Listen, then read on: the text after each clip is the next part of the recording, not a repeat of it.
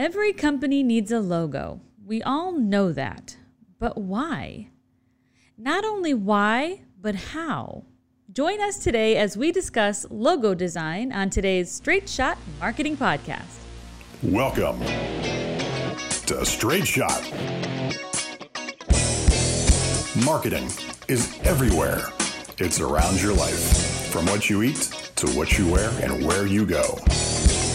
It is a vital part of any and all business. Let's discuss the world of marketing and business as it influences everyday life with the staff of Atlanta marketing agency Reformation Productions and guests as they give it to us straight. Get ready. Take aim. Steady. Welcome to Straight Shot. Welcome, straight shooters. My name is Jennifer, and I am here with B. Zachary Bennett. Hello. Thank you for joining us today. Please like and subscribe wherever you are listening to or watching this podcast. It really helps us a lot with the algorithms. Um, if you enjoy our content and find value in this show, also please leave a, a review for us on Apple Podcasts, Google Podcasts, or any of our social media outlets. All right, now today. Today we are going to discuss logo design. Now, logos are imperative, and they usually happen early on in a business's journey, right behind their brand name. So let's start right there. Zachary, talk to me about the start of a company's journey. Well, um, everyone's journey is the same, and everyone's journey is different. Um, most businesses need and take the same steps and do the same work, but they don't always use the same process or the same order to complete those steps. Now, my recommendation is that you start with your planning. Yes, okay. And you actually go through this early stages a lot in your book, Married to Marketing. Cue the graphic. So I'm not going to get into all of the vision projecting in the background homework here, or this episode would then turn into being about that instead of about logo design. Uh, but suffice to say that I recommend starting with planning for your business operations and analyzing the marketplace first because that information will be necessary when going into brand development. Now, brand development is about determining how to communicate your persona, your image, to your audience and how to meet them strategically for the purposes of your business's goals.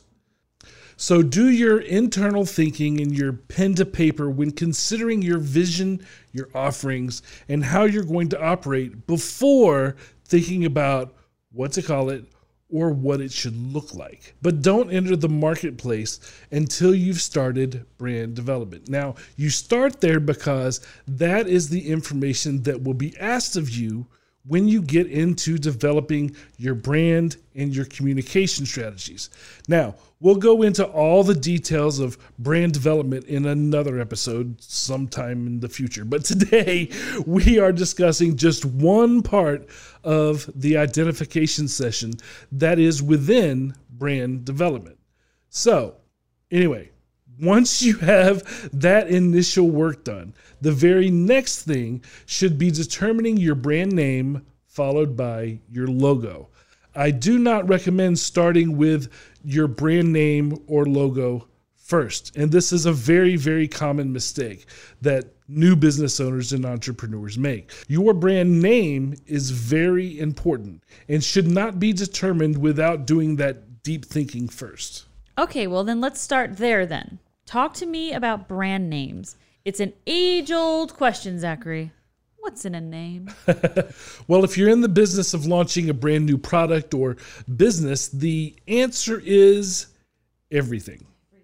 David Placek is considered to be an expert at this. He's known as the namer, and he charges upwards of $100,000 for naming a brand or product.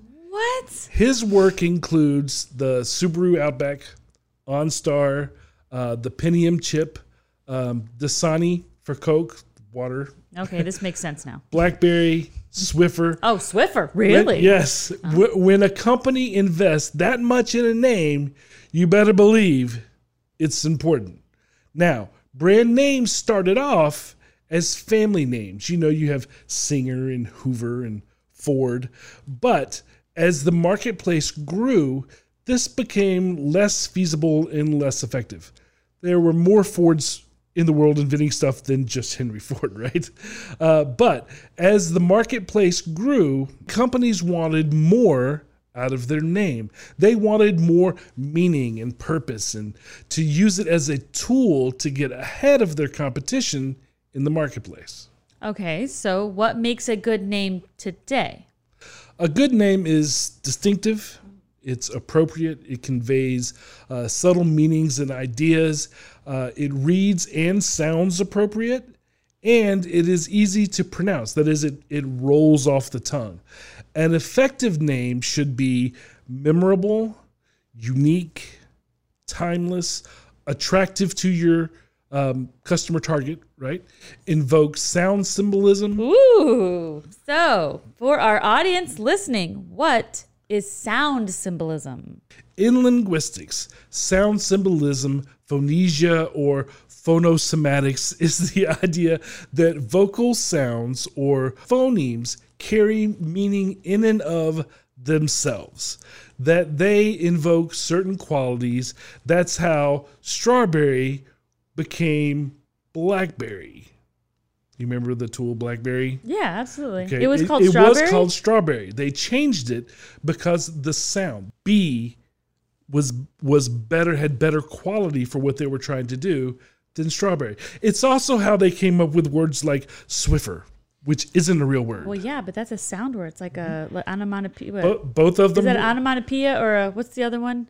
both of them were done because of the way they sound. This whole thing could be its own episode too. So we're gonna move forward so that we stay on today's topic.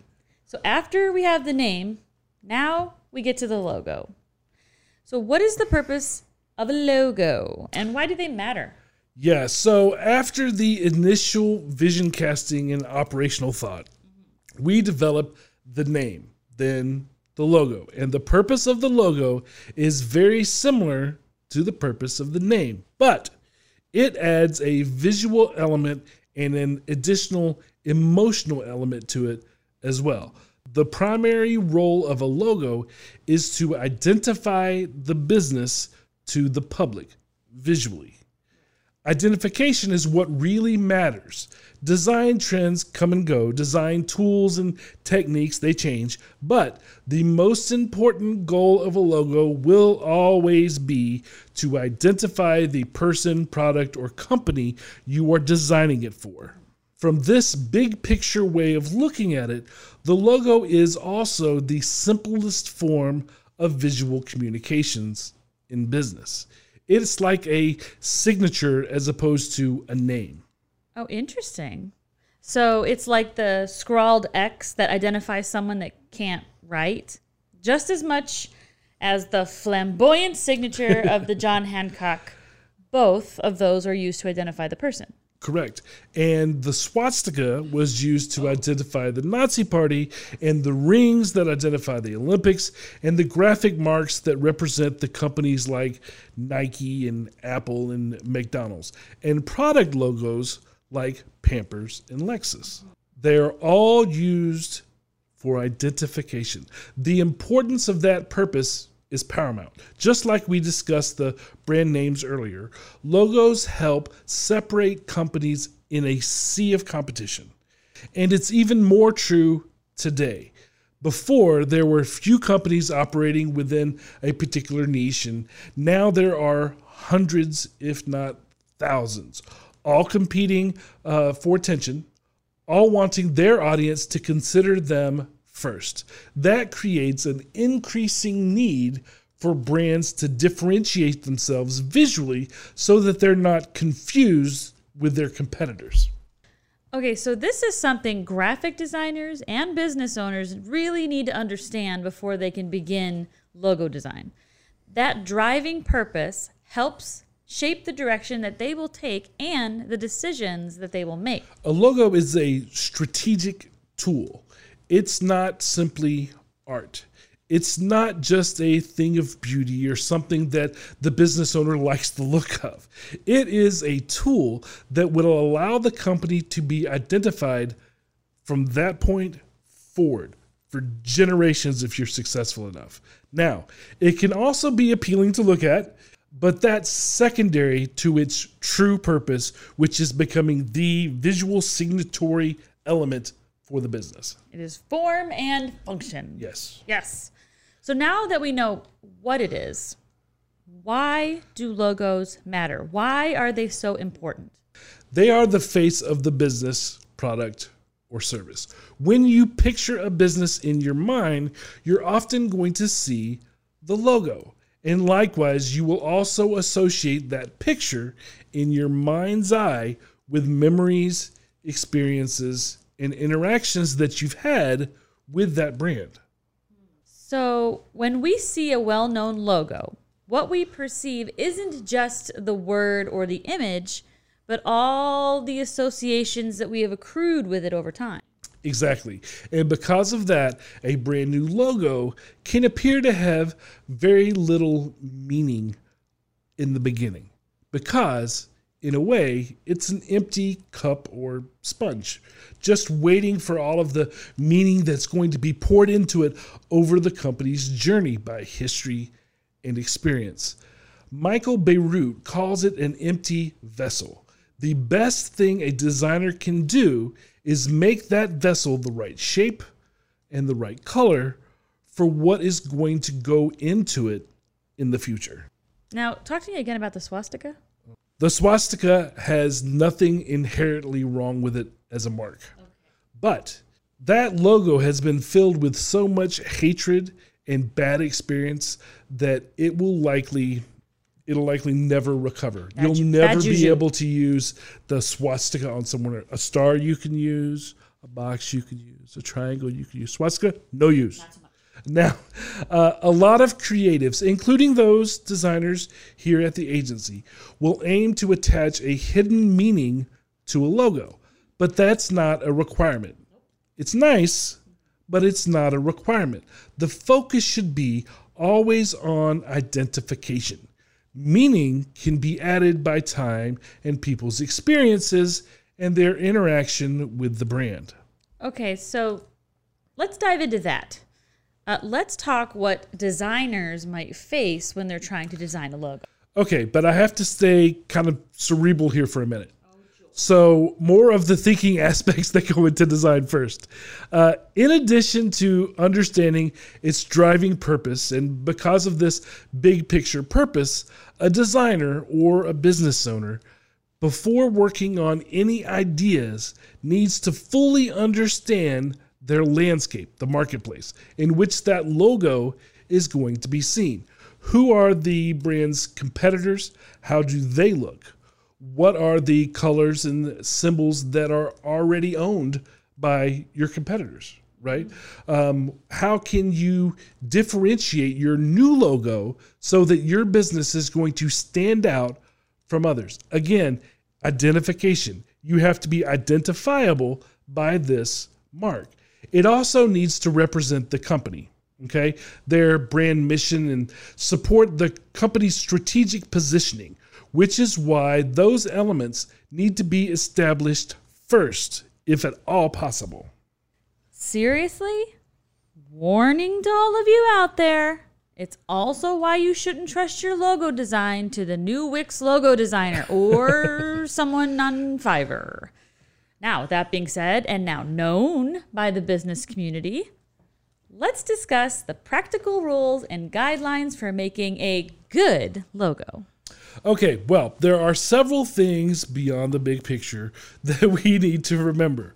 One is that our goals as a designer is to establish instant brand recognition. So, a well designed logo should be memorable. It will help customers to remember the brand. And we know through psychology and science that shapes and colors are easier for humans to process and remember than mere words. So, two of the reasons for using logos. to identify the company or product, and to encourage memorability and recognition. We also need to recognize that logo design influences our decisions as consumers. All humans have collected a visual library in their minds since they've been able to see, and they've been automatically, subconsciously, most of them, begun to associate fonts, shapes, and colors with specific emotions and objects. Now, because of that, simply looking at a logo, whether it appeals to us or not, we will immediately form an opinion, make prejudgments, and have perceptions of the business, product, or service. It could be that we think that the company looks too expensive, or too corporate, or too fun, or too radical, which might lead us to avoid it. Other logos may make us think the company is too cheap or too conservative for our taste. Same result. But on the same page, if the logo looks and feels like the type of company, products, or services that we are looking for, wish to associate with, or are into, right? You're into them, then we will actively engage with the brand by its products and services follow them on social media, etc. Right. And this is why it's paramount that the logo correctly represents uh, the business. You want to attract the right audience, not turn them away. Right. Now, in the same way, logos form expectations in the minds of the public. And if the company fails to meet those expectations, things will go bad. Or if the logo is positioned to attract the wrong audience, things will go bad as well.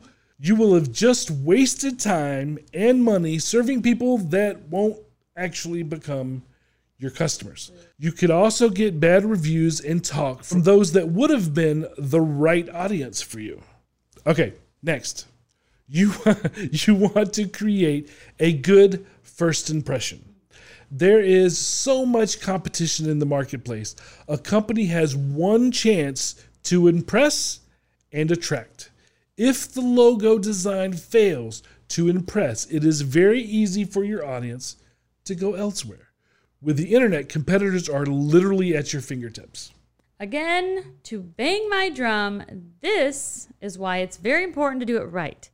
Now, I know that some business owners try to do it themselves or they use low cost amateur designers, but I believe that's because they do not understand how damaging poor design can be for them. First impressions matter so much. Okay, so this is my last warning on this. Maybe. I don't know. but let's just remember the old saying there's nothing more expensive than cheap design. This statement sums up the losses the company is causing by accepting the cheapest and quickest route. Yes. Number four, moving moving right along. Your logo communicates the company's brand values and additional meanings. Now, while a logo's primary function is to identify, it, coupled with the other things that I've mentioned here, logos can also be leveraged to communicate important brand messages and values. Now, I told you earlier that it didn't have to, but it can. Just make sure you keep it very simple, very easy to digest. Now, an example the logo design for Amazon has multiple hidden meanings and added value messages. There is a curved line that goes from the A to the Z, indicating that they have a wide breadth of products. Everything from A, a to Z. and additionally, that line also makes us smile, communicating the happiness of receiving something that you've ordered. Now, this positivity is enhanced by the vibrant use of the color orange, often associated with fun, sunshine, and warmth. Uh, now, another one that has these added messages um, the logo for the courier shipping company. I know where this is going. Federal Express is very corporate and professional looking. Because its original core audience was the business community, right? Corporate America was who they served. UPS served the peoples, FedEx served Uh, the, the, business. the business, right? But in addition to it being corporate looking, it also has an arrow cleverly hidden within the negative space of the E and the X to symbolize speed and forward motion. Now, how? uh, Well, let me just say this way. I think a lot of our audience members here uh, probably found that out at some point. And how cool was it when you discovered that arrow in FedEx? Super great, right? So if you don't already know those examples, you will never be able to look at those same logos again. Right, that's true. Well, not the same way. that anyway. since since I was first taught about the FedEx logo, every time I look at a truck, I see it. I mean, it's the first thing that screams and out. people at me will now. come to me saying, "Hey, did you know?" Because everybody gets very proud of themselves when they figure it out. Okay. The fifth and last on my list of why logo design is important is that it can provide you with an additional revenue stream. Companies like Coca Cola, Adidas, Nike, Under Armour, the Rolling Stones, and many, many more all have extra revenue that is derived directly from putting their logo on items. Separate from their main business, additional income streams, all because their logo design and what it means to the public, what their brand means to the public. So, Mr. or Mrs. Designer, by truly understanding the role of a logo design, you can create stronger brand identities that will perform for the business rather than just creating a pretty picture. A good logo is distinctive, appropriate, practical, graphic, simple in form, and it conveys an intended message. But it is not easy. Didn't say it was easy. now, uh, an effective logo will also be, um, you know, I said simple, memorable, timeless, versatile. Ah, and that means able to be printed in various ways big, small, inversed, on dark, on light, black and white, etc. Yeah, most most uh, companies when they make their logo, they have to make sure that it's.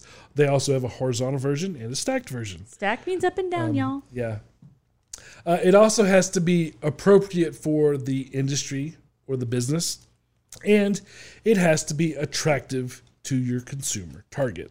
A lot of weight going on these logos. Yeah, they're big deal. Yeah. They might even be very simple. Don't don't get confused. Just because they look simple does not mean it was easy to make. Right. So let's talk about those nuts and bolts now. Let's discuss the five types of logos. Okay. I'll list them, you explain. Okay. Number 1, the icon. It is a symbol or graphic. And we'll throw up examples of this up on the screen for those that are watching us on a video. Take it away. Number Mm-hmm. Right. 1. Sometimes these icons can be literal, like the symbol for Apple is An apple. an apple. The symbol for Shell gas stations is, Oh, I know this. A shell. and the symbol for Target is A target. A target. But other times they can depict real things that have an indirect association to those that they symbolize. For example, the Lacoste crocodile, also known as the Izod, if you remember from the 80s, for those of us that lived back then. You are so cool. Uh, it's derived from the founder, Rene Lacoste's nickname. Nothing to do with the company itself, it had to do with the, the founder in a very indirect way. See you around, Izod. But sometimes they can be utterly abstract. For example, Chase Bank's Octagon icon, they were focused on seeking iconic status with their logo. So they wanted to be like, you know, Nike's wing or or Apple's logo or the golden arches for McDonald's. That's what they were going after more than, you know, having some sort of directly relatable meaning uh, at the time of creation. And then we have Bass Ale's Red Triangle. It's one of the oldest logos in the world. It's credited as being the first registered logo ever. really? Yep. It is completely unrelated Yeah. to anything. It's not beer. but it still works because it made the brand identifiable by sight and the feeling that it conjured, right? Red, red had the whole scarlet color, like you're doing something. Oh, I'm drinking. Naughty? Yeah. So it, it it did tackle what it was supposed to, even though it wasn't had any hidden meaning in it uh, as far as the the logo symbolism itself. So number two uh, type of logo is the word mark. Yes. Now, this is simply a stylized word. It's typography. But it's not as simple as simply selecting a rarely used font. No. It's creating art from letters and colors. Now, some examples of this are Disney, Facebook, Sony. Now the now what we have next is what is known as the letter mark. Okay, so this is almost a combination of the icon and the wordmark styles. I'm getting fancy. So uh, in it, we see stylized letters that form an icon. So it's a hybrid. Okay. Uh, examples of this inc- include uh, Hewlett Packard, Coco Chanel, and uh, General Electric. Fourth, we have what is called ready? The combination mark. I thought the last one was a combination. You would be wrong, sir. So, what is officially known as a combination mark is a combination of the word mark and the icon, not a mix, not a hybrid, but a combination. So, honestly, most icon logos start as combination marks. And then the brand eventually grows in its awareness and its acceptance. And the brand can drop their name from the mark. But it's generally an icon with the logo with the name with it. So examples of that include Hawaiian Airlines, uh, Adidas, Sprint. There are oh so many of these because, like I said, most of them start out that way, and then you know once Apple became a household name and everybody knew their logo, they could take their name off, and the logo itself was strong enough to stand. It's like Amazon. Well, you see, um, uh, a few years ago, we noticed that McDonald's uh, started doing that with their restaurants. Uh, it used to always have the the arches and then the name McDonald's. Now, new restaurants, new McDonald's that are coming up, don't even bother with the name because they don't have to. Taco That's- Bell's trying to do that too, and so is Arby's. Mhm. Uh, but then Arby's has another logo they use that's just their the name of their business. Kind of lame. But Well, they've separated their icon and their name, and they're using both separately now. Because you you recognize that the Arby's logo, the the part that's not the name of their store, is like a cowboy hat, sort of sort of artistically. Right. So anyway, that to say, we're on to the final one. Okay, Lastly, the emblem. Yes. Uh, emblem logos have the brand name within the graphic. Okay, so examples of this would include um, Harley Davidson, the NFL, uh, Starbucks, and uh, what's another one? Burger King. the king of burgers. Woo! This is a lot of information to take in. Who knew logo design was so complex? I did. I did. But we are going to take a break for our sponsors, and when we come back, more discussion on the importance and process of proper logo design.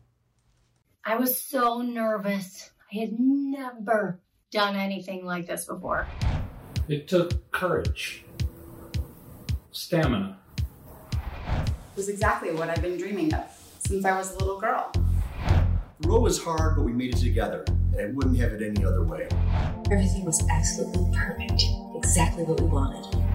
They respect me, and I owe it to them to be the best that I can. They meet my needs, and they're all I've ever wanted. They were exactly what I was looking for. These aren't couples, they're business owners and customers talking about their journeys and business relationships. The study of relationship building has many parallels in both couples and business. Join B. Zachary Bennett in his new book, Married to Marketing, where he uses this comparison to walk through the process and commitment of owning a business and building relationships with customers and creating your story. Order Married to Marketing by B. Zachary Bennett today. Available on Amazon.com in paperback, ebooks, and audiobook. Owning and running a business takes commitment. So much commitment you are married to it. And in that marriage comes responsibilities. If you don't keep her happy, if you don't keep him happy, you won't be in business for long. Tried to make it a quick read for business people. There's a lot of great content, but it's not war and peace. Your business is a marriage of company and consumer. And in that commitment, you are married to marketing. Married to Marketing by B. Zachary Bennett is available on Amazon.com in paperback, ebook, and audiobook. Limited edition numbered and signed copies available on bzacharybennett.com or at Zachary Speaking Events. Order now. Logo design is just one small subset of branding, but the logo or brand mark remains the centerpiece of most branding strategies. And it's often the most judged and criticized part of a new identity by the public. Um, it's important to remember that when we look at something, anything, we never read first. We don't read anything ever. Before anything else, we see color, we see shape. It's um, if that's enough to kind of hold of our hold our attention, then we'll read. So that's one of the reasons why the logo element within the brand picture or strategy, as you said, is so important. All visual elements are founded, grounded by the logo from where these elements start. All of your marketing tools start with the logo.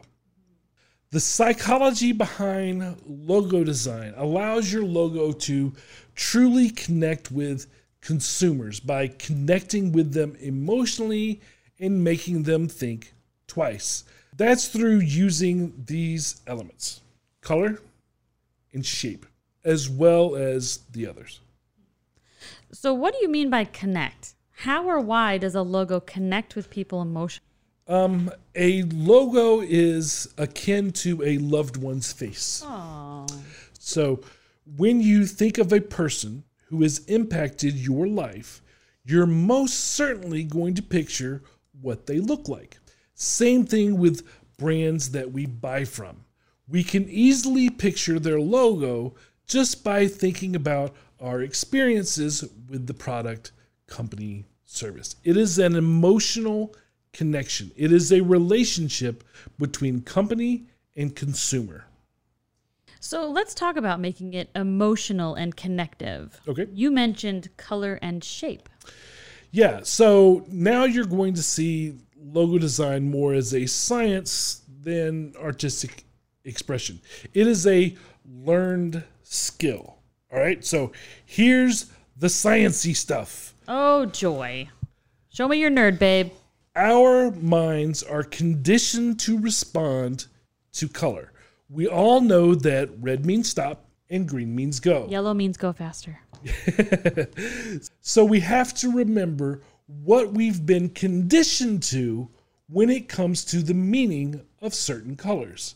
But humans also have an emotional connection with colors. So there's the natural response, and then there's how we feel when we talk about color. Different colors make us feel different ways. So, if you see red in a context other than a stop sign or a street light, you may think of love, passion, Valentine's Day, mm. romance, yes. uh, or sometimes danger. Dun dun dun. Now, green, on the other hand, may invoke a feeling of life, growth, nature, and sometimes money.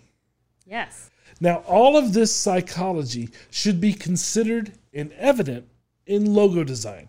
It is a behavioral science. What type of feeling do you want your brand to convey? Do you want to come across as trustworthy or do you want to scream creativity? Always. Right? Psychologically, what is it that you want? But it goes even further. Even further? Companies also use the psychology of color to motivate certain physical responses from their audience. Have you ever wondered why restaurants are red? Well, it's because red stimulates hunger. Black and white in logo design can demonstrate elegance and sophistication, but it's always best to stick with one or two colors to deliver your message if you can. The best logos are simple, so don't go crazy with color. Now, this decision on color comes back to what you want your company to stand for, right? What are your brand standards? That's why it's important to have a brand vision, a business vision, before you jump into something like designing your logo. Just for fun, let's talk about a few colors here. Oh boy. For the listening slash watching audience, you can play along with us. I am going to pick a few colors, and Zachary, you tell me what they mean, and then you can turn the tables around on me. Sound good? Okay. Okay. So we're gonna go. You go one. I go one. That sounds good. All right. Um, purple. Yeah, I picked his favorite color first. Purple. Purple means royalty. It means luxury. It means uh, wisdom and dignity. It's creative. Uh, it can symbolize um, being wise, musical. The artist formerly known as Yes, Purple. all of the. That's why his brand chose purple. Purple, Prince, royalty, creativity. You see how the package is all coming together. Do you guys see All the wall behind me? Purple.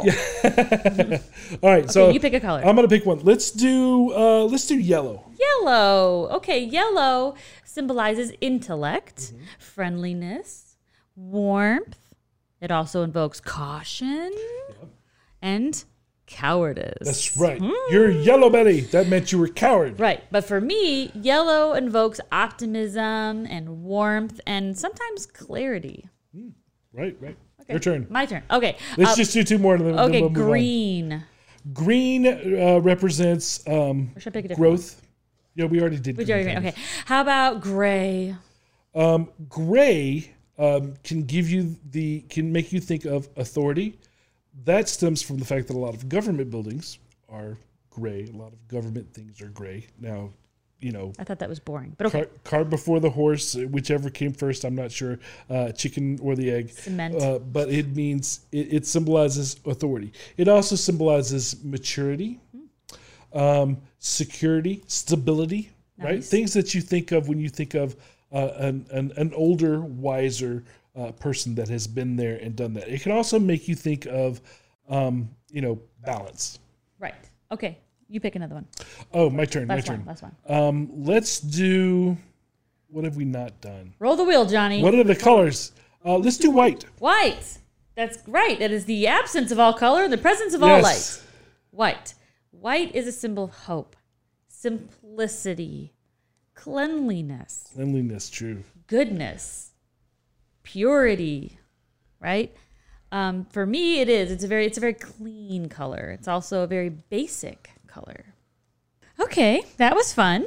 Yeah. Now, talk to me uh, a bit more about the hidden messages in logos. You mentioned Amazon and FedEx already. Yeah, hidden hidden is a bit much. Um, let's call it subliminal. Huh, okay. If if that's any better.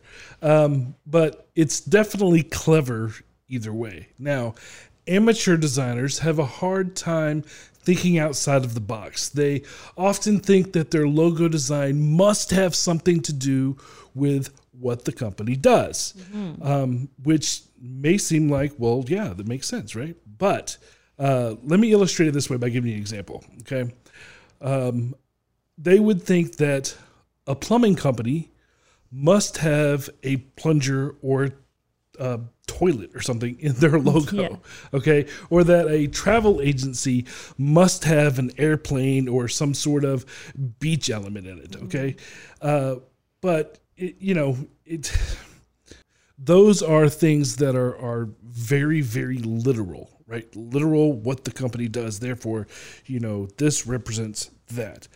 And while it can be, you know, that simple, that direct, it doesn't always have to be that cut and dry. It can also be about what the company believes in, right? Some of the best logo designs have messages within them that you may not notice after such a quick glance. Ooh, and I would like to talk about some of those.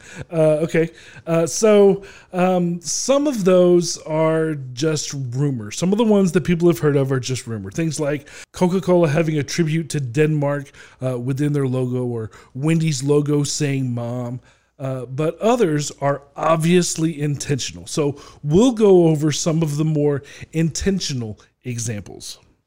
So I'll pick out some of what are my favorites, and then you do the same. Okay. Um, and we'll we'll throw them up on the screen. So my one of my favorite that has these sort of um, you know understated, not uh, cliche clip art sort of uh, elements in their logo would be the Pittsburgh Zoo. Oh, I like that one. The Pittsburgh Zoo has uh, two animal figures that are in their logo, but it's in the negative space underneath a safari tree, or, or, I don't know what kind of, what kind of tree this is, but uh, but uh, if you look in the negative space, you can see a gorilla and a female lion. And I just think that the way that that was put together was so smart and yet understated, and yet it made it to my list. So whoever this designer was, good job. Yeah, good for you. So what's one what's one of yours that you know of? Well, I really like the Goodwill logo. Mm-hmm.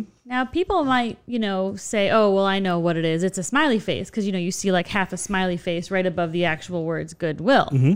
But what people usually don't catch is that it's not only a half of a smiley face; it's also the lowercase g that is actually the G in Goodwill. That's right. That's right. So there's a smiley face G. Yeah, because when you think of Goodwill, you should be thinking of smiling faces. Like that's the whole point. Yep. Uh, another one of the ones that I like, uh, and this is is one of the one of the most well done, I think, and that is Tostitos. Tostitos. Tostitos. If you look closely, the two interior T's, the ones that are in the middle, are two guys. And you know their their arms are stretched out. That's the cross to the T. And they're sharing a bowl of salsa with a chip. Probably a Tostitos chip. I would hope so. and I think I think that goes unnoticed by a lot of people that just kind of look at it I'm surprised you didn't talk about the the Sony Vaio. I like the Sony Vaio one too. That one's a little more complicated, and I actually don't know if they're in business anymore, so people know who they are. Uh, we'll we'll we'll throw it up. I think Um, people probably recognize the logo, even if you don't know what the company does. Yeah. Now, do you do you know the parts of this logo? I do. I know that the first half of the logo, uh, well, actually, both halves represent a digital and analog technology. Yes. So you've got the first part, the VA, or yeah, I guess it would be the VA. Because the name of the company is Vio. It's actually V A I O. Right. And if you were to handwrite that out, it looks ridiculous. but we all recognize what it looks, what the logo looks like. Um, but yeah, so like the first part is like digital sound waves, and then the IO is what analog, or is it the other way around? No, other way around. Oh. The the the first. This is why I thought you'd like it because you're you're a sound guy. The first one is an analog uh, audio wave, Mhm. uh, and Oh. then the second one is digital. It's it's co. It's uh, IO, you know yeah, it's codes zeros? ones and zeros. yeah. Ah, okay. So uh, yeah, and they do electronics, which is why it makes it makes sense. Well, one of my favorite ones, honestly, is the Big Ten logo. Now, this is interesting to me because it's actually kind of like a word mark, but you know, because it's got the name of what it is, Big Right. Ten Conference, in it. But what's interesting about this particular logo is, is recently another team was added to the Big Ten Conference, which makes it ridiculous. Well, yes, because it's no longer ten. Now it's like the Big now, Eleven. Now you probably have to explain to people what is the Big Ten Conference. It's football. Okay. If you don't know, you just get on out. well, actually, the Big Ten Conference is like the SEC, only not as cool. How about that? Okay. Okay. Um, the Big But Ten. We're from the south. from the south. um, Big Ten conference. So they added this other team, right? And instead of changing the logo to say Big Eleven, which is clunky and reinventing the And, brand, Yeah, everybody already knows Big Ten. It's yeah, a it's thing. Big Ten. It's, now, at this branded. point, it just rolls off the tongue. Right. So what they decided to do instead, when they added this extra team, is they brought the eleven into the logo. So and how they brought it into the logo is by pulling it out of the white space. Okay, Yes. so what I mean by that is right on either side of the T in Big Ten, you can see the numbers one and one on either side. And if you really look at it, that's where they snuck in the 11. I just think it's brilliant. Yeah. It's yeah. one of those logos I look at as a graphic designer and think that they are so much smarter than I am. okay, there's one more that we'll talk about. Um, one that I think most people are probably aware of, and that is Baskin Robbins. Yum. So, Baskin Robbins, for those of you that don't know, it make they make ice cream. You don't know. Um, you better get on out. they make ice cream, and they are known for having 31 flavors. And if you look at their logo, there is a three and a one hidden, not hidden, Not but, really. but there within the logo. They better they better stick to 31 because if they do 32, they're kind of they're kind of screwed. they will never say more than 31 or less than or maybe they'll say BR plus, so it'd be like Baskin Robbins plus. So, anyways, Yep. So those are those are some of the logos that I think are uh, have those kind of additional meanings. There's lots of other ones. Uh, LG has one. Toblerone has one. Um, uh, Ooh, Tour- the- the Milwaukee. Brewers. Milwaukee Brewers have one too. Brewers, if you're a Brewers fan, which which sounds it. like it, it's alcohol, but it's not. well, it is actually because that's where Milwaukee's beer is Well, brewed. yeah, yeah. It's not a, it's not a beer brand though. No, no, it's definitely baseball. Anyway, we'll put up more examples throughout the next few weeks on our social media because I think these are fun. And you can find our social media links anywhere on our website, straightshot.net. Okay, we can move on now. okay. Okay, I, I do think those are fun. Enough to, enough of the activities for the moment. Well, for the moment. Um, not required by the science of logo design, but an added bonus whenever possible. The hidden Yes. hidden things. Now, the other element you mentioned was shape. Hmm. Can you talk a little bit more about shape? Okay, yeah. Um, like color, our minds interpret shapes differently Okay. as well.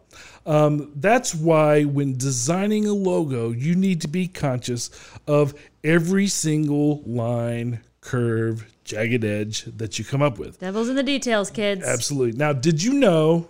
You probably know. I probably did. that a vertical line is typically associated with being masculine, having strength and aggression, whereas a horizontal line is considered to communicate uh, tranquility and community. Now, a diagonal line symbolizes movement, either positive or negative, depending on which direction the line is going. Okay. So, Makes sense. and jagged lines showcase excitement or being edgy or chaotic. And that's just lines. All right, now, so shapes, no matter how complex they are, are broken down and construed in our minds in their most basic form. Okay. Okay. So uh, you've heard that um, you know everything, every drawing is just made up of a bunch of different shapes, Shapes that are, layered put on top of together. shapes. Well, your mind interprets those and it breaks them down. It breaks down those uh, those shapes. So understanding the psychological effects of certain shapes will allow a designer to better tell the story of a company's brand. So circles, right, a round object, it can show positive emotion and interconnectivity. It reminds us of things like marriage and partnership and stability. Squares, on the other hand, they have you know straight lines and you know sharp edges, and the the shape of the square displays balance and uh, fortitude. It can portray characteristics such as strength and professionalism and efficiency. You remember in the 50s when uh, all the cool kids called their parents squares. Yeah. Well, that's because they were They were efficient. yeah, perfectly proportioned. Uh, now, triangles. Triangles tend to give the feeling of power and hierarchy. They're commonly associated with things like science and religion or law and lawlessness. Now, knowing a company's core values will give you a strong idea on what type of direction you should be taking with shape and design for the logo. Now, the more you understand a company, the better a logo you can produce by applying these science type principles. You know, science has a lot to do with lots of things in, mm-hmm. in marketing. It's all about science. It is. I tell people all the time what what we use is a more scientific approach. It's not, uh, you know, it's not haphazard. It's not throw it against the wall. We don't it's, use it's just very- what looks pretty. Yeah, There's a method to the madness. There's thinking behind all of it. I prefer to think of it as a method to the madness. Mm. Well, there's one more element, well, at least, that you haven't really spoken about. You've spoken Okay. a little bit about it, but I'd like you to go into a little bit more detail about typography. Now, I know a lot of people don't really know what typography is, so I'll go ahead and break it down real quick. It's font choice. The fonts you use say a lot about your company. That's why brand guidelines have font choices listed in them and why professional companies have brand police that ensure employees are using the official fonts in their emails, reports, newsletters, proposals, things like that. Yeah, um, all of those things, including typography, fonts, go into logo design as well. This is one of the easiest elements for customers to digest. Uh, each font tells its own slightly different story. Uh, and there's families of fonts. So choosing the right font is critical in setting the standard for whatever the brand is going to be. For example, uh, different families. A uh, sans serif font like Helvetica, for example, it paints a much different feel for a company than a script font like, say, Lobster.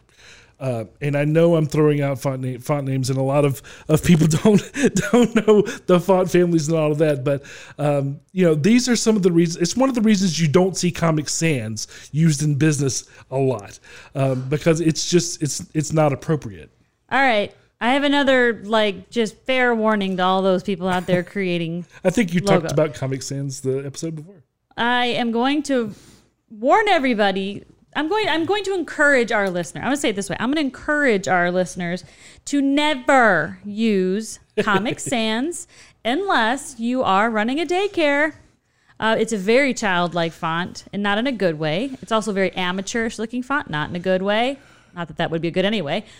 Uh, please don't use Comic Sans, and also be really leery of Papyrus.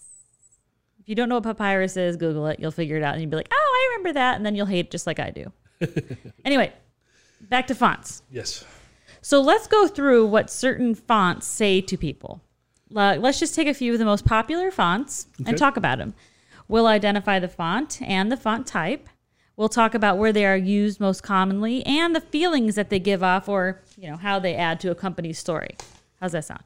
Okay, so um, there are.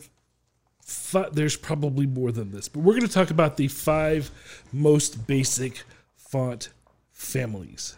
Okay. Okay. Um, there's uh, the serif font, which is um, the one that has feet.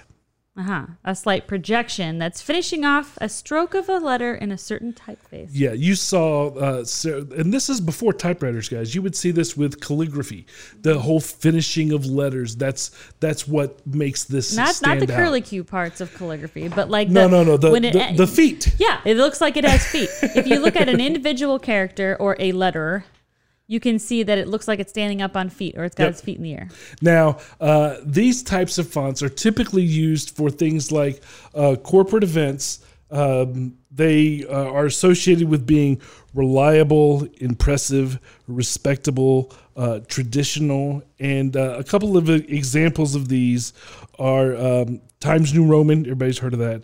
Uh, Garamond, Baskerville, Georgia. Yeah, these are ones that if you've ever had to do an online designer or you ever had to pick out fonts for anything you've ever had custom made, you, these are very common fonts that you run into. Yep. But you'll know the difference now because the ones that he just listed have feet. Yep. Now, the What are the ones that don't have feet? The counterpart to that is called sans serif. Sans feet. because they are without feet. It's the best way to remember it is it's either feet or without feet. Right. Now, sans is French for without. So that's where that comes from. I think it's Latin, isn't it? No, no, it's French. So, so some examples of those would be Helvetica, like we mentioned. Mhm. Uh, other ones that people know. Um, uh, Arial. yeah, Arial. Calibri, Verdana. Now, these are associated with being objective. It's very clean, um, you know, stable, universal, those sorts of things. And then there is another type of serif. Now, again, we're talking about serif is the feet. So we've got feet, no feet, and slab feet. Slab serif. Slab serif. These are uh, blocky fonts, typically used for like festivals and concerts and things like that. And you'll notice that not only do they have that foot or that platform down toward the bottom, but it's a raised platform. So it looks like it's sitting on a, on a box, basically. Um, some examples of a slab serif font, again, festivals, concerts, fun things like that. Rockwell, Courier, Clarendon. I'm sure many of us have used that one before. So yeah, and the you know the image that it the the emotion that that invokes is you know it's bold, strong, modern, and funky. Funky. Funky. All right. Yep. Uh, and then there are there's two more that we're going to go over today. There's the scripty fonts, which everybody knows. Not right? always cursive though. Now, no, not always. And these are typically used for dinner and cocktails and and and that sort of stuff. Fancy. Um, they are uh, associated with being feminine or elegant, uh, friendly, or even creative. And uh, there's lots of different types of uh, script fonts. Yeah, usually the serif fonts, whether they're sans serif or serif, those are usually ones that most people use to write copy in a book. And then some of these scripts, and uh, the next one is going to be uh, modern. These are more decorative fonts. Script can be something that looks like a signature, you know, something like cursive, Yeah. but there's also ones like lobster, and um, I think it's called Zappino, Zapfino, Zapfino. I think Lucinda is one that people Lucinda know or too. brush script. Yeah, yeah. Brush script is used a lot for monograms, things like that. Usually, It's typically these are the ones that you will use when you're trying to digitally sign a document because Right. they look more like a signature than something else. they're fancy. They're very fancy. Um, so yeah, now we could talk about um, modern, which is our last family. Yes, this is our last, you know, big category of, of fonts. Like, so then there's modern. So modern is also kind of fancy, sort of like script, but totally different. Um, modern is for private events, things like that. It is, uh, it is kind of a skinny, tall font. And it is uh, this, the associations with modern fonts are that they are exclusive, fashionable, stylish, sharp, and intelligent, which is interesting because a lot of the a lot of brands that are focused around maybe intelligent software or, or something will use a tall, skinny font, and that's what we would call a Yep. modern font. Now, one of the things that you'll notice about these is these are are serif fonts. No feet. They're, no feet. So uh, you know the they're, they're, the stress on these is that they're vertical, they're up and down, they're thin, they're they're very um, Modern, modern for lack of lack of a better word. yeah very clean lines um clean, so- clean's a good one. yeah, yeah Yeah. so that's kind of a little bit about fonts and, and typography and that sort of thing and i think we have completely exhausted everything that i know to think of off the top of my head about logo design Never. Never. The thing with fonts that's interesting for you guys listening is, you know, if you've ever had a an opportunity to have something custom made and somebody offers you a whole bunch of fonts and you don't know where to begin, I mean, it can be very overwhelming. I mean, there are gosh, Oh, hundreds of thousands There- of fonts out there. there's there. more made every day Yeah, pe- anybody can make a font. So I mean, there's just tons of fonts out there. So shop around a little bit, but don't go too crazy. Know whether or not you want it to have feet. That's the start, and why. Because if you want it to be very professional and if you want it to be very bold, well, you might want to do something with like the block, the um, what is it, the slab serif. If you want something that's really sleek and intelligent, uh, like that's your brand or that's what you're going for, well, then you're going to want to do something that's sans feet, sans serif, and skinny and tall and modern. So just that gives you kind of a jumping off point of how to pick these fonts. Now, a lot of companies, now the- these are not not small businesses, but a lot of larger businesses, they will make custom fonts. So we can make a font around the character of the company. So a lot of particularly sometimes they don't make the whole font. Sometimes they just make the the logo. But the logo is based on certain fonts and then we can change and add to them uh, Yes. in our design. But the rules behind the fonts, the characteristics are something that we still, you know, need to follow. Absolutely. I know that for our agency logo, Reformation Productions, the R in Reformation is custom. Yes. And then F formation is actually a different font. The R is a different font than F formation. Yes. E form. That, that, F- that F makes it where we can't just type it. Well, uh, yeah, no, it's a nightmare. But uh, but you know, we were uh, conscious, conscious, conscience, conscious, Conscious. Yes, Conscious. we were aware uh, of picking that for a specific reason. We like the the fancy detail, but you, if you have an idea of what your brand, your company is, and what they're about, and the feelings you want your customers to get, that's the starting point. Now, guys, there are a lot of tools in a designer's tool belt reasonings, guidelines, but that doesn't mean that you can't break the rules, just like we were saying with ours. Though it does mean that you should have some pretty good reason for breaking the rules. So, Zachary, what's our straight shot for today? What is our conclusion from all this we've learned here? Well, um, logo design is a developed skill that comes down to knowing the company. Mm-hmm. There's so much that if you either have to know the company, and if you're the company, you have to know the customer. It's a lot of cerebral stuff going on here. A lot of and the better that you understand the brand and the company culture, the easier it will be for you to connect with their customers through logo design. A logo is supposed to have meaning, a personality on on its all on its own, and uh, above all, it identifies the company. So while describing what the company is about, it identifies the company. That is the bottom line. Now, before I go, a few pieces of advice for all of the would be designers out there things that we follow at our agency, Reformation Productions, when we are designing logos for clients. Uh, Jen, can you jump in here? Um, you know what these are. Matter of fact, you can start. You go, and then I'll go, and, and we'll I kind of give people. I will be happy to do we'll give that. this our- is so my list. wheelhouse. I would say 90% of what we talk about is your wheelhouse. This is totally my wheelhouse. One piece of advice, the first piece of advice I would say. First, number one on the list. Number one is to go easy on the effects. Now, in the world of Photoshop and Illustrator, we have the ability to manipulate every aspect of a logo, just like I said with Reformations are. But remember, less is more. And these effects will only complicate things in the logo's future. If you choose to use one or more of these effects, make sure that your logo does not depend on it. All right. So, number two. Number two. look at your design from every angle. A logo may look great against a white background and up close and right side up, but your logo will also be placed on all kinds of promo items and marketing materials. So you also need to look at it on different color backgrounds at from different distances. Uh, there are some embarrassing and inappropriate logos out there. Yeah. Uh, you know, just look up bad logos on the internet. You'll see what I mean. So make sure that you're not only looking at it on your computer screen. Uh, again, advice for for both you know the guy that that uh, is designing it and the company that's buying the design.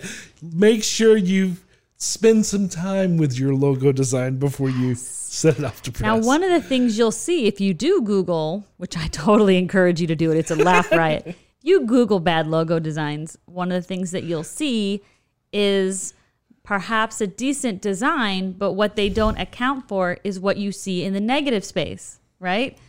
So, or the white space that what sometimes images appear in your logo unintentionally. So that's part of what Zachary is saying is to just make sure that you look at the spaces in between your letters, the spaces in between your graphics, and mm. just because you don't want anything. We don't want phallic objects popping out of our logo unless that's you're intending to do that. Un- unless you do. And yes, you do. uh, okay, so speaking of a, a white space, a blank space. Okay, so white space. Use white space appropriately. Now, white or negative space gives a logo balance. Now, do you know what white space and what what that is? It's basically air around your logo and in between all the characters and everything like that. It gives it balance. It can also act as another creative element without crowding like the Pittsburgh logo. like like the like the Pittsburgh logo, absolutely, or like the Big Ten logo. Um, big 11, whatever. White space gives you the opportunity to add those hidden elements like you're suggesting, but watch out for the inappropriate spaces. Just saying. Right. We don't want a penis Uh. popping up anywhere that we don't want a penis popping up. All right. So next, we have to remember that logos are more than just a cool symbol or font. Mm-hmm. Okay. We have to give them what they're due. Logos are intended to be the identifiable face of a company. Logos don't necessarily sell the company or the product, but they do identify it. And over time, that will help with building a relationship with your consumers. So be thoughtful, be smart, and be purposeful in the logo design. Yes. Another uh, piece of advice Keep about logos avoid using rainbows of color. I'm not making a political statement here. I'm just trying to say. like we touched earlier, color is very important. However, considering that the top 100 brands in the world, 95% of them use only one or two colors in your logo or in their logos. And if it is necessary to use multiple colors, like, you know, the Olympics or Google, Google celebrates using all those colors, make sure that the logo also works in one color as well. Um, for a couple reasons. Number one, you never know where your logo will be printed.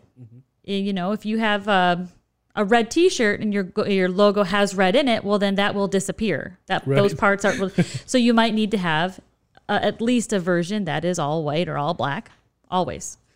Um, And the logo still has to work that way. That's that's what we're talking about. yeah, Um, if you have you know a multicolored logo and you have parts on the inside of the design that overlap, if you make it one color, that overlap can't be seen.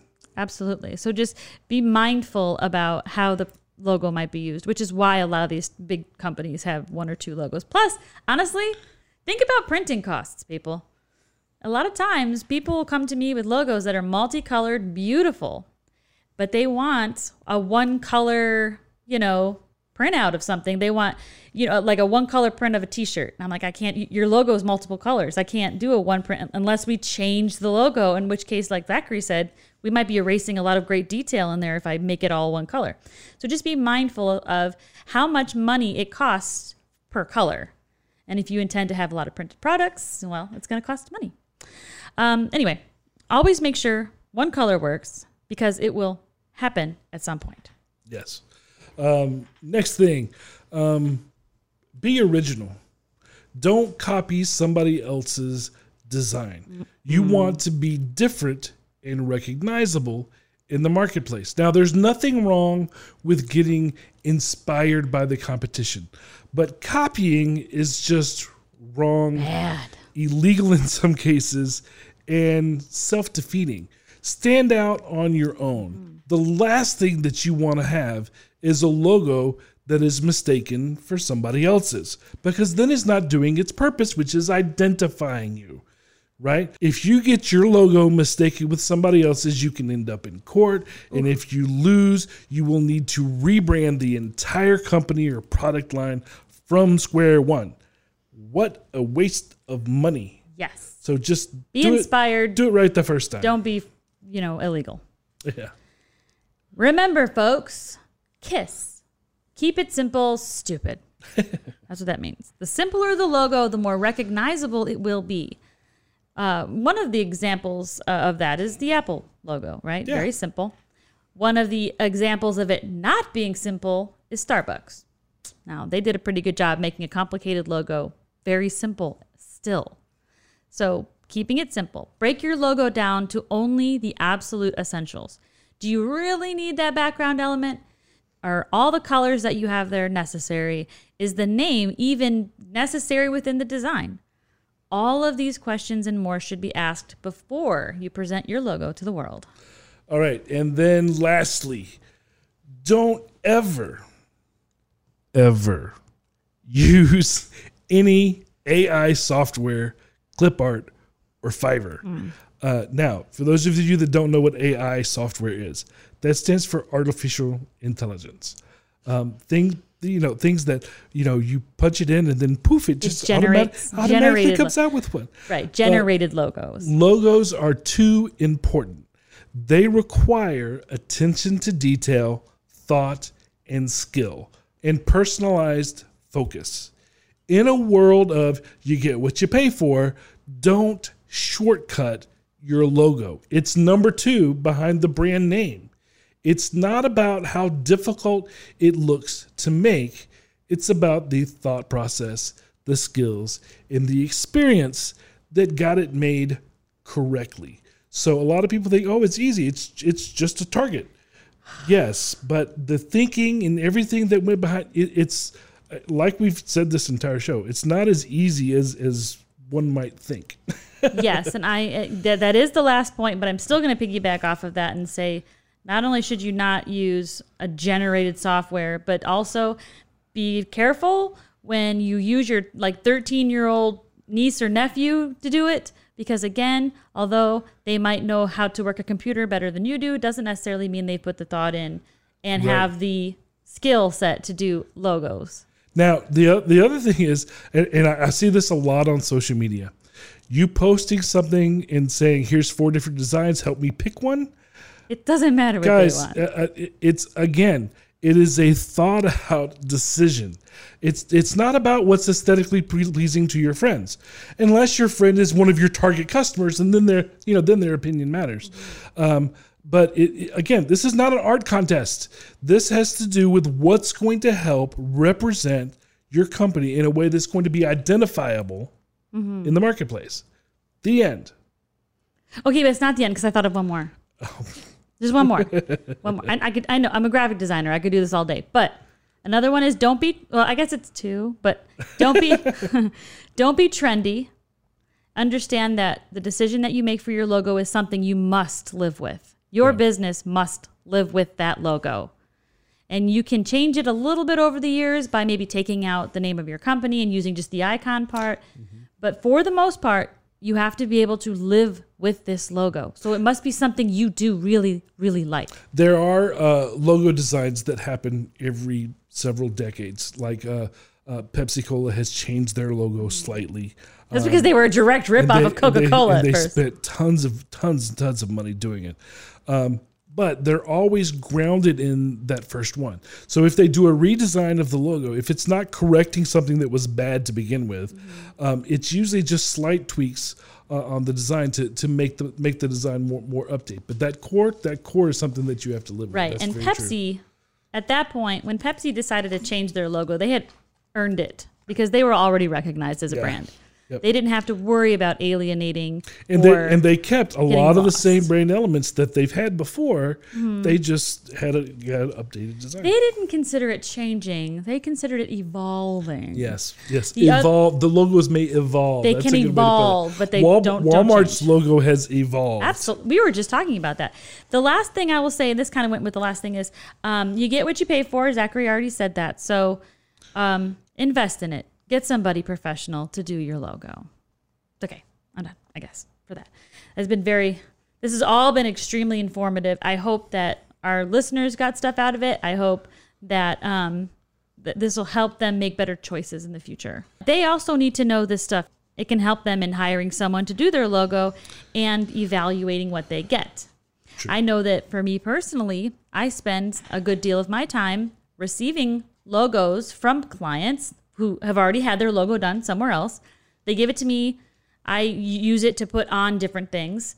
And if it's not vector, if it's not sized appropriately, if it's not, um, if the logos are all like you can hand me two different kinds of logos, they look totally different with different colors in them. That be, presents a problem for the graphic designers that you work with. So if we can jump ahead of that, you'll save time in the future when you use graphic designers uh, for different things. If you have a product, you know, product labeling, things like that, your logo will be smattered all over all that. You'll probably have to work with a separate graphic designer to create product labels. Make sure that you're handing them a font that they can use. Uh, well, a lot of times we've had to recreate a logo because A they had they had it made before they lost the files or or Mhm. don't want to talk to the guy that designed it or something. Oh my gosh. And we have to recreate what somebody else has made. You've just brought up something important that I'd like to share with the listeners. This is a very valuable piece of advice, not just in creating your logo, which Zachary did an excellent job setting up how they should create a logo. One thing that you also need to know is how to save a logo. Once a la- once a logo is created, it needs to be vectorized. Now, what does that mean? That means in layman's terms, Google it for all the fanciness, but in layman's terms, it means that that logo can be stretched out as tall and wide without losing pixelation. It won't get fuzzy. It needs to be an SVG file, guys. It needs to be an SVG or it can be a vector PDF. It just needs to be vectorized. Now, if you have a graphic designer build it for you, first of all, kudos. Make sure that you, first of all, you shouldn't have to tell them this, but make sure that you receive from them a vector file. So if you ever want to put your logo on a billboard that is huge by huge, we can do that for you without it getting fuzzy, losing resolution. If you pull some garbage that you found off the internet, like you're just like, oh, I, you know, I saw it on Facebook and I right clicked save as, I'm going to hurt you because it is a low resolution, small, either JPEG, which is the, you know, the extension at the end, .jpg or .png. If it's a PNG file or a JPEG, it's probably too small and it's limited in colors and lines. So you're definitely going to want to make sure that you have your beautiful logo that's simple and colored perfectly, typography, font choice specific. When you're all done with that, make sure you have vector copies of that file. Because if you have a vector copy, I can do anything with it for you. But if you hand me a, a, a logo that is a PNG or a JPEG, I probably am going to have to remake the logo, in which case that will cost a lot more money because graphic designers usually work by the hour. anyway, so that would be my last um, big push, just to make sure that that's how you have your logos. Because if you have a vector logo, the sky is the limit. Okay, that's it. Okay. Please don't forget, guys, to like and subscribe. It really helps us on all the social media platforms. And if you really like us, you can go to other platforms and like and subscribe there as well. We kind of get around, we're everywhere YouTube, Apple Podcasts, Facebook, Instagram, yeah. uh, podcast app, Stitcher, everywhere, right? Pandora, Pandora, Spotify, iHeartRadio, whatever it really does help us out if you go if you're if wherever you are listening to us if you could just click the like button click subscribe. That tells us that what we're doing is good. We'll continue to make great content for you. Um, like everything just whatever. Subscribe everywhere hit notifications all that stuff follow our social media so that you can you know hear the or see the teaser videos and all the the stuff that we put up that uh, kind of helps each one of these episodes and, and, and if you don't do it for you so that you get notifications do it for us because the platforms like it. I mean, I'm if, just saying. if you like us, it would help if you told us. Girl likes a compliment every once in a while. Anyway, you can also text the word reformation, that's reformation, to the number 90210 to be notified directly by us twice each month on your cell phone. Charges may apply, whatever, depending on your service. If you have any questions or comments, please leave them below or email us. I don't know that anybody actually gets charged. I know, but they always say that. Well, it, they used. I will to. say that to clear my conscience. Yeah. Charges may apply. It used back when we used to pay by the minute for cell phone service. Yeah. Are you old enough to even remember that? No, uh-uh. I'm 12. yes, of course I am. But, I had pagers. Uh, but now, now it's it's it's not really like that before. Yes. They, they used to charge us for long distance. Mm. This reminds me, there's a birthday coming up.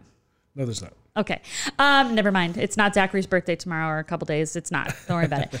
Um, if you have any questions or comments, like I said, you can always leave them, drop them at the door, meaning below in the comments, or you can email us at info at straightshot.net or call us, carrier pigeon, smoke signal. It's up to you. Anyway, until then, guys, bye. See ya. Thank you for listening.